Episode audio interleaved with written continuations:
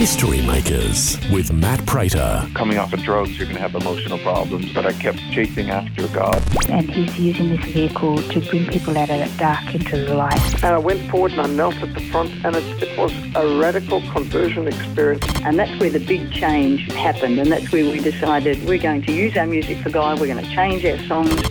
When I was about 25 year old, I was uh, busted and into jail, and it was there that I came to the Lord. History Makers with Matt Prater. Hi, and welcome to History Makers. I'm Matt Prater.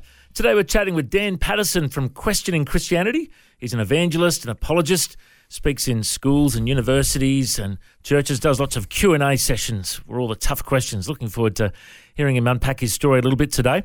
Uh, welcome along, Dan. Tell us a bit of your story, mate. Where were you born and raised? I was born in Melbourne. I'm 100% Aussie, even if my accent now fou- sounds a little bit confused. uh, I grew up uh, down in, in Melbourne for sort of five years in the sort of eastern suburbs and then moved up to Brisbane with the family where we've been ever since. So I still have AFL in my blood. I'm a Carlton Blues supporter, which means I'm well qualified to speak on suffering.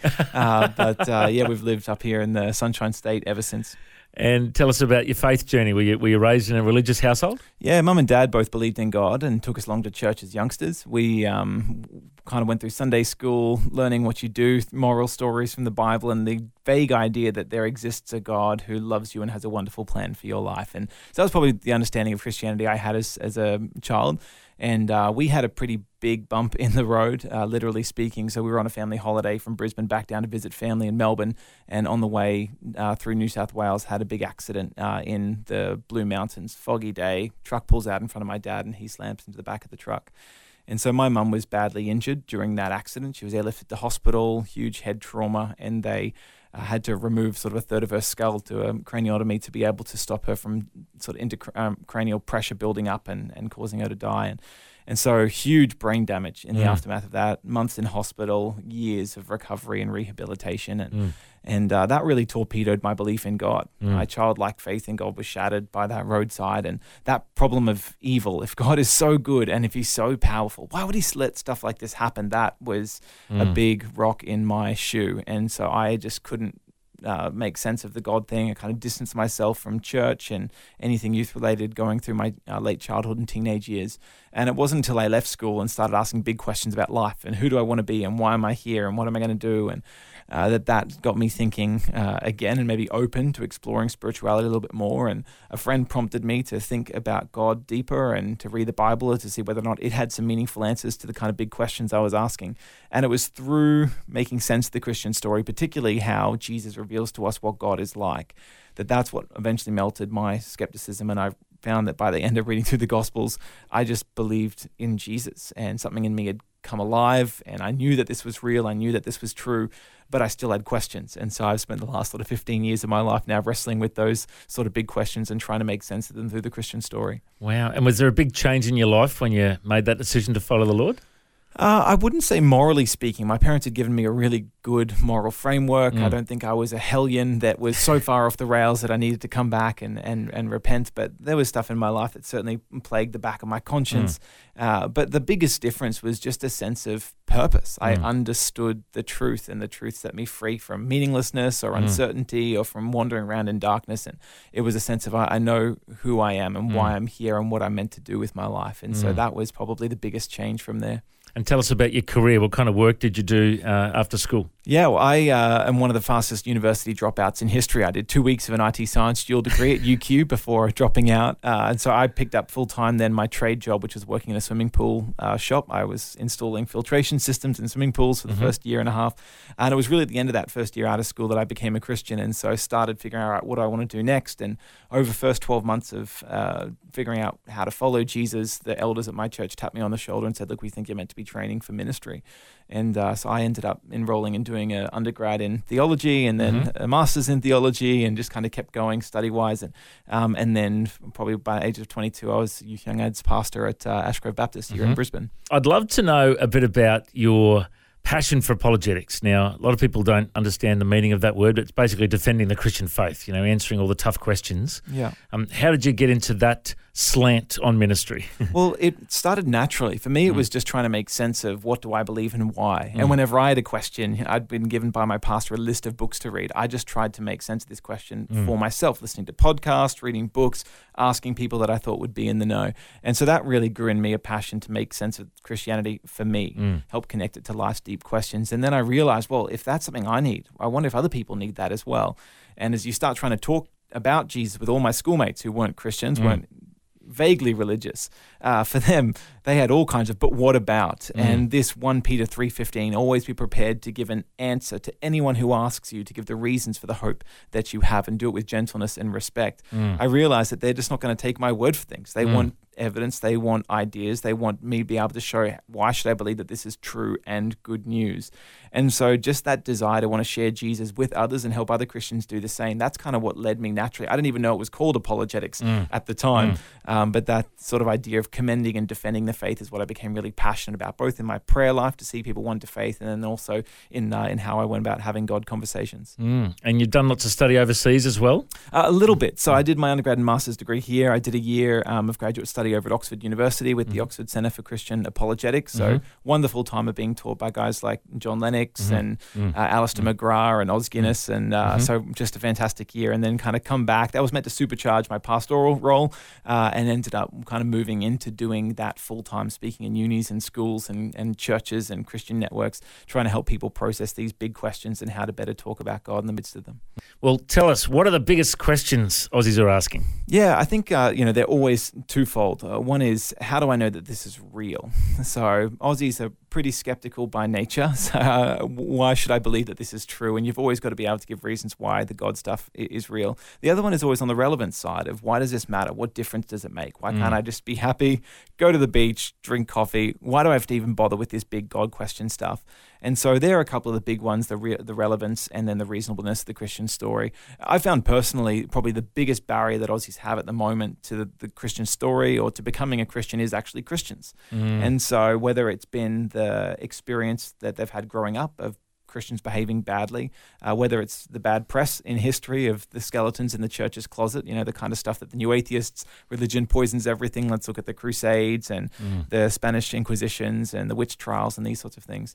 Um, or whether it's been the really dark, more recent history of the church when it comes to sexual abuse. And so the Royal Commission here in Australia just brought people face to face with how much pain and how many victims there are of this institutional abuse. And so, for good reason, people ask if God is so good, why is the church so bad? And so, having to wrestle through how does that fit into the Christian story? Should we expect Christians to be different, or should we not be surprised when Christians do bad things? Because that's actually part of what the Christian story says is true of all humans that we're damaged by evil. And so, helping people process whether or not Christians behaving badly should stop you from becoming one. Yeah, yeah.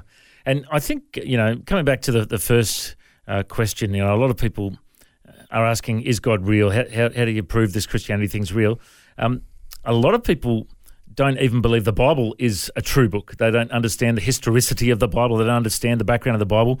What do you say when people ask you, how do you know that book is true? What's It's a how do you know great the question deal? to ask. And the honest answer is it's complicated. Yeah. Because the Bible is not a book, it's a library of books Mm-hmm. and uh, books of different times. It's written over a large span of history from different authors, all kinds of social strata, in different languages, on different continents, in different con- cultural contexts. Mm-hmm. And so for a lot of people, uh, reading the Bible is confusing. And certainly for us who want to be able to defend the trustworthiness of the Bible or the authority of the Bible, that's not really all that easy to do when you've got so many different kinds of books. What I like to do is actually just narrow the field. You can say, yes, archaeology can verify a lot of the broad shape of the Old Testament, but most of ancient history is lost to us. There's hmm. no way to verify it. We have less than 1% of ancient history available through texts and artifacts.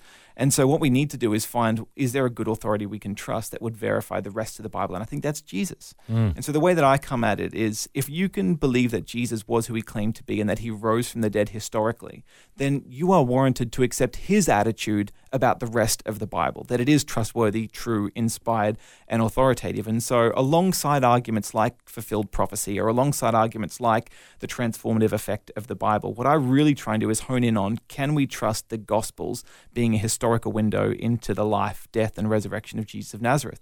And if you can do that, then you've ended up actually proving, I think, the rest of it as being reliable and true because Jesus put his stamp of authority Mm. that it comes from God in that way.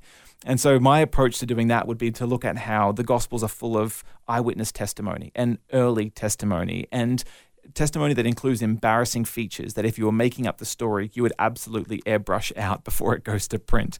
That it includes enemy testimony, stuff that people would confirm who don't want it to be true yet it's included in there. And when, if you can piece together these sorts of criteria, I think you can make a fantastic case for the Gospels as being reliable. And if anyone listening wants to see kind of a shorthand version of that, I've got a talk on YouTube under the Why the Bible Still Matters Today. Uh, or you can pick up a great book by a guy named Peter J. Williams. He's a scholar from Tyndale House over at Cambridge, and he wrote a Can We Trust the Gospels? It's brilliant in going through many of those criteria I just talked about. Mm, wonderful. Oh, what a great response. And earlier on in your testimony, you, you shared about, you know, why does God allow evil? And I come across that one all the time whenever I'm witnessing and, and you know, sharing my faith with people. Um, what's your response when people ask you that question? Why does God allow evil? You know, how, how could a good God let this stuff happen on the earth? You know, Yeah, one of the things I love about the Bible is that the Bible is not shy when it comes to talking about evil and suffering. It's on every page. And it's real and deep and complex. And so any answer can't just be a silver bullet. But there are a number of ways that Christians come at this to help make sense as a total picture. And one of them is to explore in the very beginning what was God's desire in why he created this universe. And the Christian response has been God wanted to create a meaningful universe where deep and meaningful relationships were possible that the goal of creating human beings was deep and meaningful relationships, that we're designed to love God and love each other. But a key feature to being able to love is actually this idea of freedom, of significant moral freedom. It's not meaningful for a robot to say that it loves someone because it's programmed to that end. It has to be love for it to be meaningful, it has to be freely given and freely received. And so, in creating human beings, by granting us freedom, God essentially opens the door that we can go against the moral grain of his universe. Uh, You can't create free beings and then force them to do exactly what you want them to do all the time. That removes the meaning behind their choice. It removes that freedom in and of itself. And so the Christian response is something they call the free will defense that because God wanted to create free creatures who have the capacity for loving and deep relationships, that freedom has wrapped up in it the possibility of us going against God's moral design, of us saying no, of us turning our back on God, and so doing evil, going against God's moral grain, which leads to our suffering. And so that's been probably the most meaningful Christian response. There's a whole lot of other ones that go along with it, but that's at least a start for uh, for that sort of a thing. And again, you can jump on kind of YouTube and look up uh, my name and why good God allows suffering or why suffering, and you'll see a bunch of talks on there. Wonderful, mate. Well, we're almost out of time, but I, I just really feel like we should get you to share the gospel because, you know, there might be people listening to this that have never actually understood what is the gospel and how do they respond.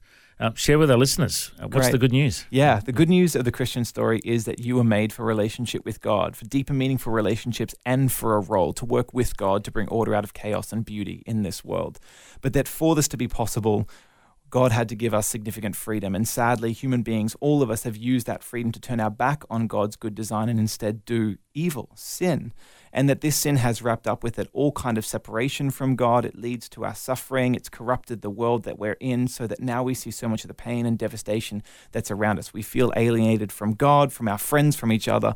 And this is so much of the explanation of the darkness in our world. But the good news is, despite having done evil and that evil leading to death, God still loved us. He didn't put us away, but instead, He kept reaching out to us, revealing Himself, and ultimately becoming human to show us exactly what He's like and how He feels towards us. And in God becoming human in Jesus, the invisible God made visible, Jesus lived a perfect life of love, showed us what we were made for.